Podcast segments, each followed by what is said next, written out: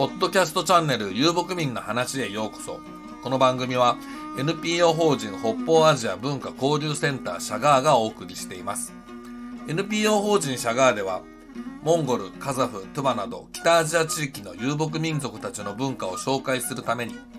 情報誌発行、写真展、展示会、コンサートや遊牧民雑貨市場などの各種イベント企画、オンライン、オフラインによる講演会や語学講座、遊牧文化講座などの開催、また、北海道京極町では、遊牧民雑貨や車で押すとや、北方アジア遊牧民博物館の運営、さらには、風の旅行者とタイアップしてのモンゴルでの特別ツアーの企画運営など、様々な活動を行ってきております。ご興味ありましたら、ウェブサイトや Facebook ページなどをぜひ一度ご覧ください。また、講演会やイベント企画のご依頼などありましたら、お気軽にご相談ください。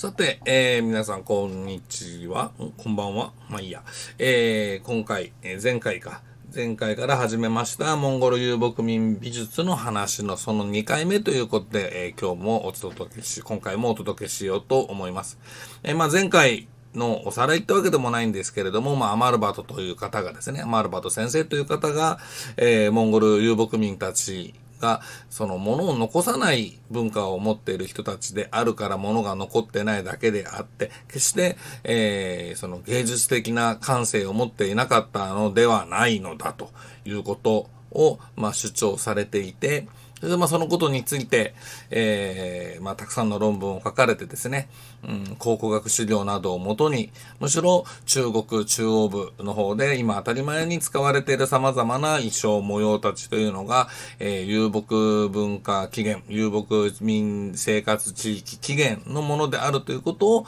まあ証明したと。いう、そういう、え方だったりするんです。なんて話を、えー、まあしました。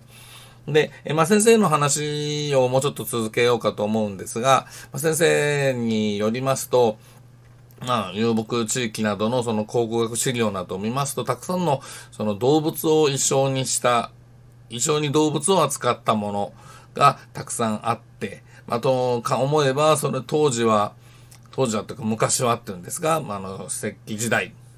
えー、新石器時代、青銅器時代と、えー、その頃、その地域において、まあ、狩猟採集というのが当たり前だったわけなんですけども、その時に、えー、その当時の人々がですね、その狩りの豊漁を願って、うん、その獲物がたくさん描かれている様子であったりとか、え自分たちが狩りをしている様子というものを描くことで、それが実現するようにという願いを込めながら、え描いた絵たちがたくさんあるんだと。で、その絵の、まあ、芸術性といいますか、非常にこう、パッと見、稚拙だったりするわけですよね。線画なわけで、一本の線でひょいひょいひょいひょいと。なんかこう、子供の落書きみたいな祝いっていうものはたくさんあるわけですが、でもなか、なかなかにその、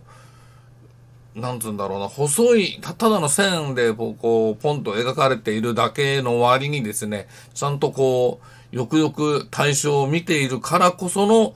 カーブだよね、とか、このカーブは、この動物のこと知らなかったら描けないよねっていうようなカーブっていうものがですね、で、描カーブというもので描かれていたりするわけで、なかなかどうして、えー、その当時の人たちの、うん、観察力とそれをこう、絵にする絵心というものを馬鹿にできないなと、つくづく思ったりするわけです。話ちょっとぶっ飛んじゃうんですけどね。あの、例えば、まあ、例えばと言いますか、あの、私が大河の森でトナカイえー、飼って暮らしてるトゥバ人のところに、まあ、未だになんだかんだと通ってるわけなんですけども、そこにいた時にですね、まあ、僕が、まあ、発案してと言いますか、彼らに、まあ、吹き込んで、うん、トナカイの角に彫刻を施してお土産物として売ったらいいよ。なんてことをですね、吹き込みまして、えー、今や彼らの、えー、なんだ、観光観光客相手の現金収入手段として非常に大きなウェイトを占めるに至ってるわけなんですが、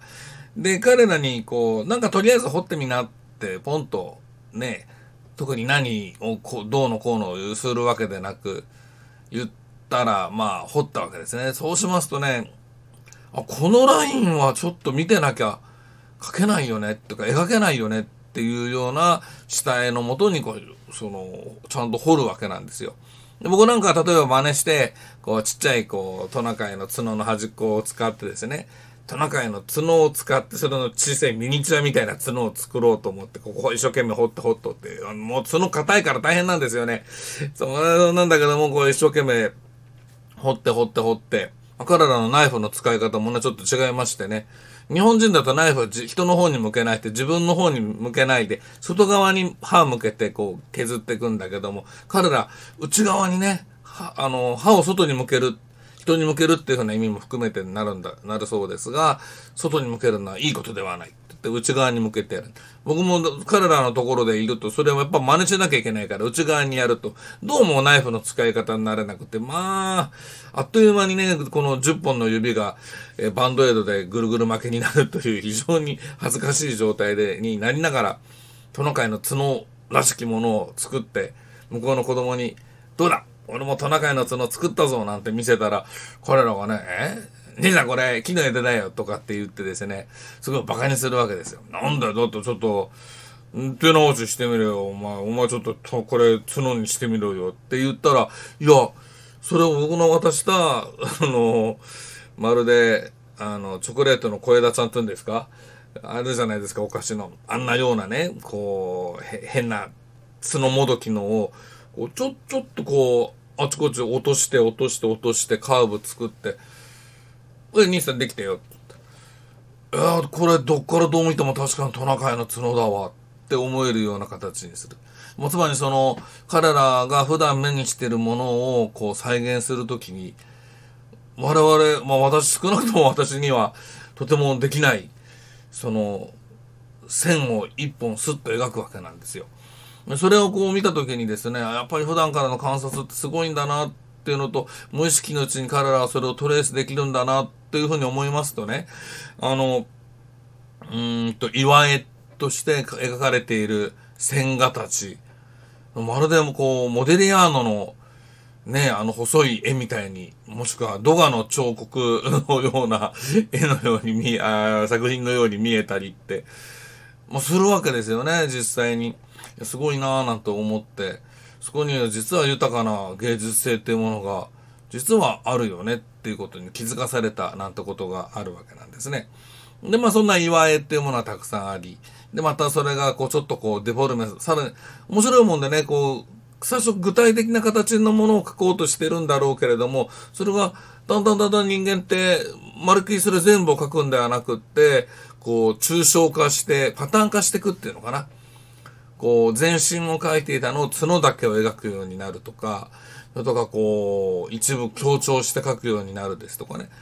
あの、モンゴルですと、ボゴンチョロっつってね、鹿の絵が描かれた、えー、岩たちがたくさんあちこちに立っているんですが、この鹿の絵というのもですね、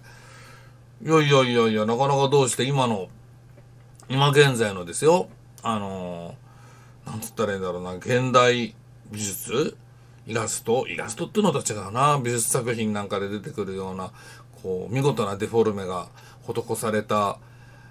ね、鹿がいっぱい描かれるようになったりですとかね。うん。芸術っていうのは実に面白いなと私は思うわけなんですけれども。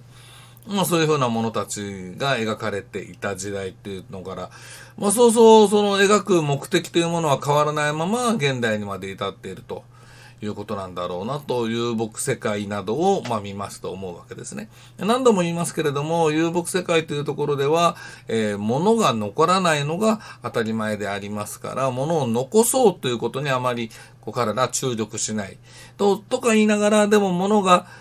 珍しく手に入ったのであれば、その手に入ったものが長く手元にあるといいなと。いう思い、願いっていうものを持つのは、これはまあ人として当たり前ったら当たり前でしょうね。えー、どうせなくなるんだからどうでもいいよっていうような扱い方はしないもので、せっかく手に入ったんだからっていうことで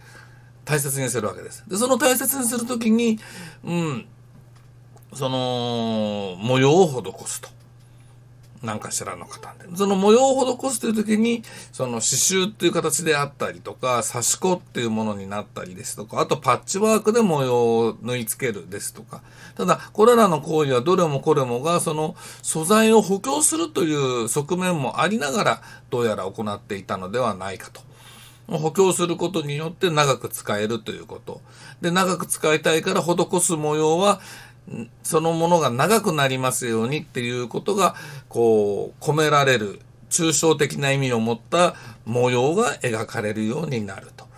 そういう、こう、流れで、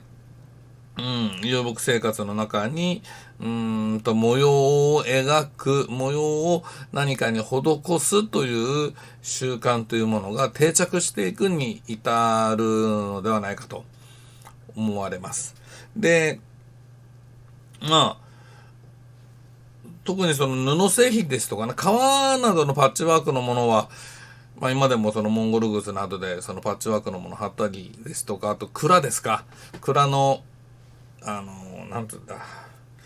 なんつうんですか、安安直は、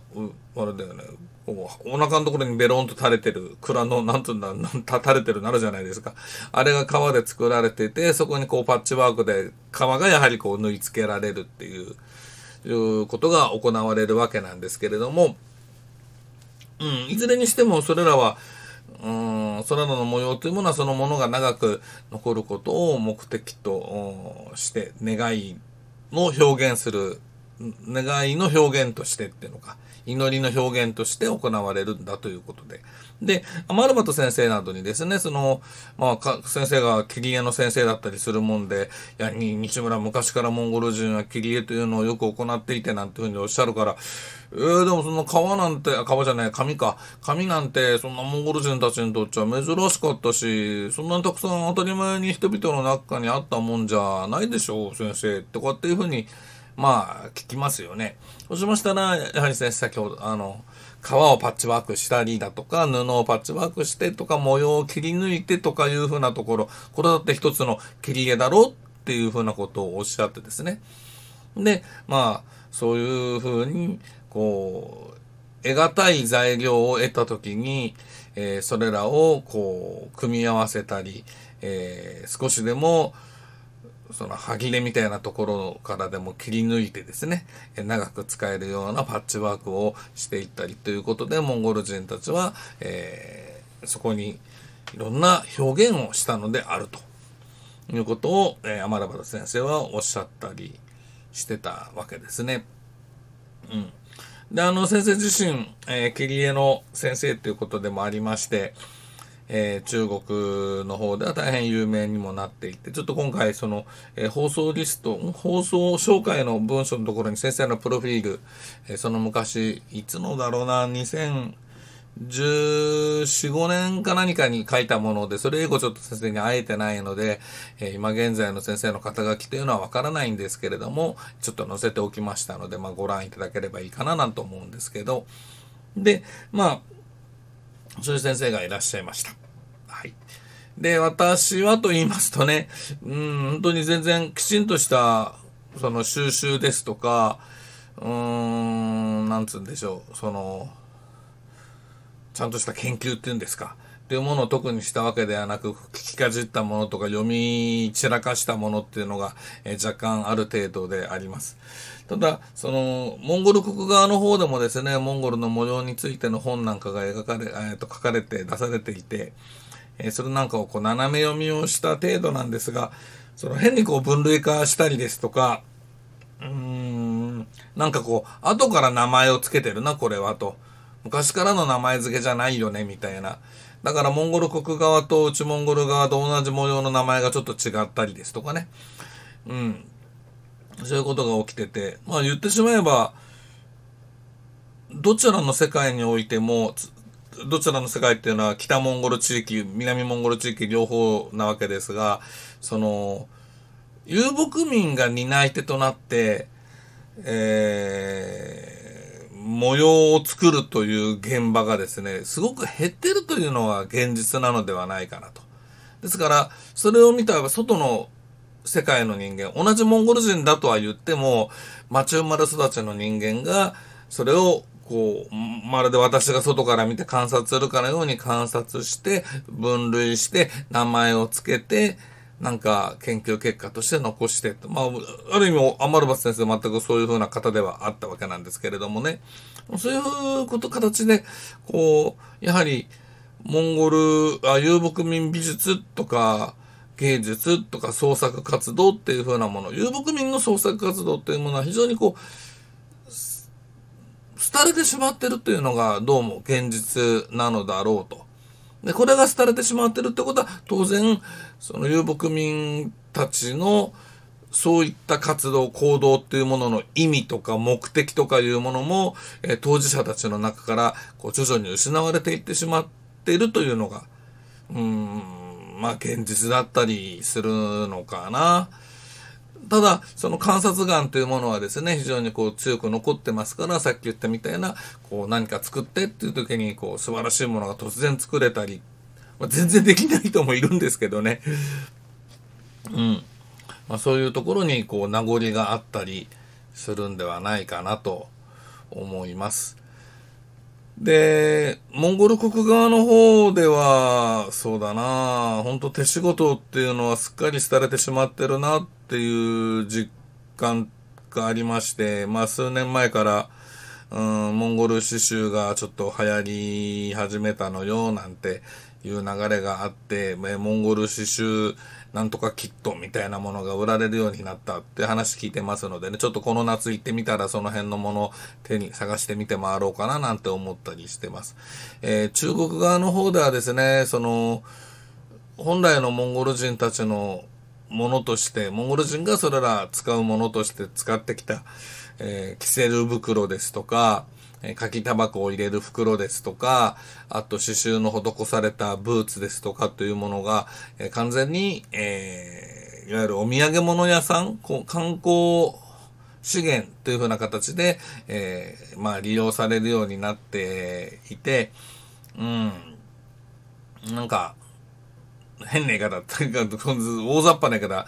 なんかつまんねえなーなんていう感じだったりするのが現実ですね。まあ、そうは言っても、内モンゴル地域の方はですね、モンゴル人たちがこれがモンゴルのものなんだっていう形で作り続けないと、まあ、気がついたら、え、モンゴルじゃなくて中国のだよね、みたいな言い方になってですね、えー、中国文化。中国文化なんてね、1950年代ぐらいからですよ。中国文化って言っていいものは。じゃ漢民族文化ですよね、それより前のものってね。でもはっきり言ったらそれよりちょっと前なんかあったら、あの、満州民族文化ですよね。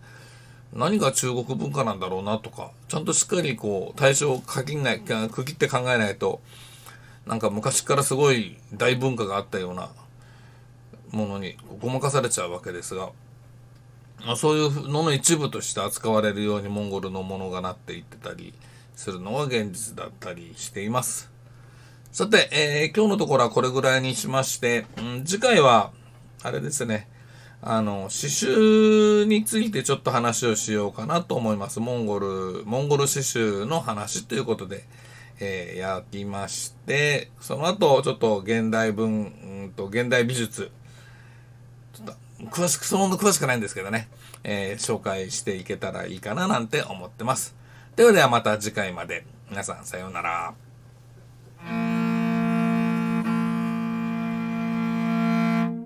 この番組は NPO 法人北方アジア文化交流センターシャガーがお送りしました。番組に関する感想や質問などお寄せいただけると幸いです。NPO 法人北方アジア文化交流センターシャガーでは、モンゴル、カザフ、トゥバなど北アジア地域の遊牧民族たちの文化を紹介するための様々なイベントを企画運営しております。また、講演会やイベント企画などのご依頼ありましたらお気軽にご相談ください。様々な形で承ることが可能です。ではではまた次の機会にお会いしましょう。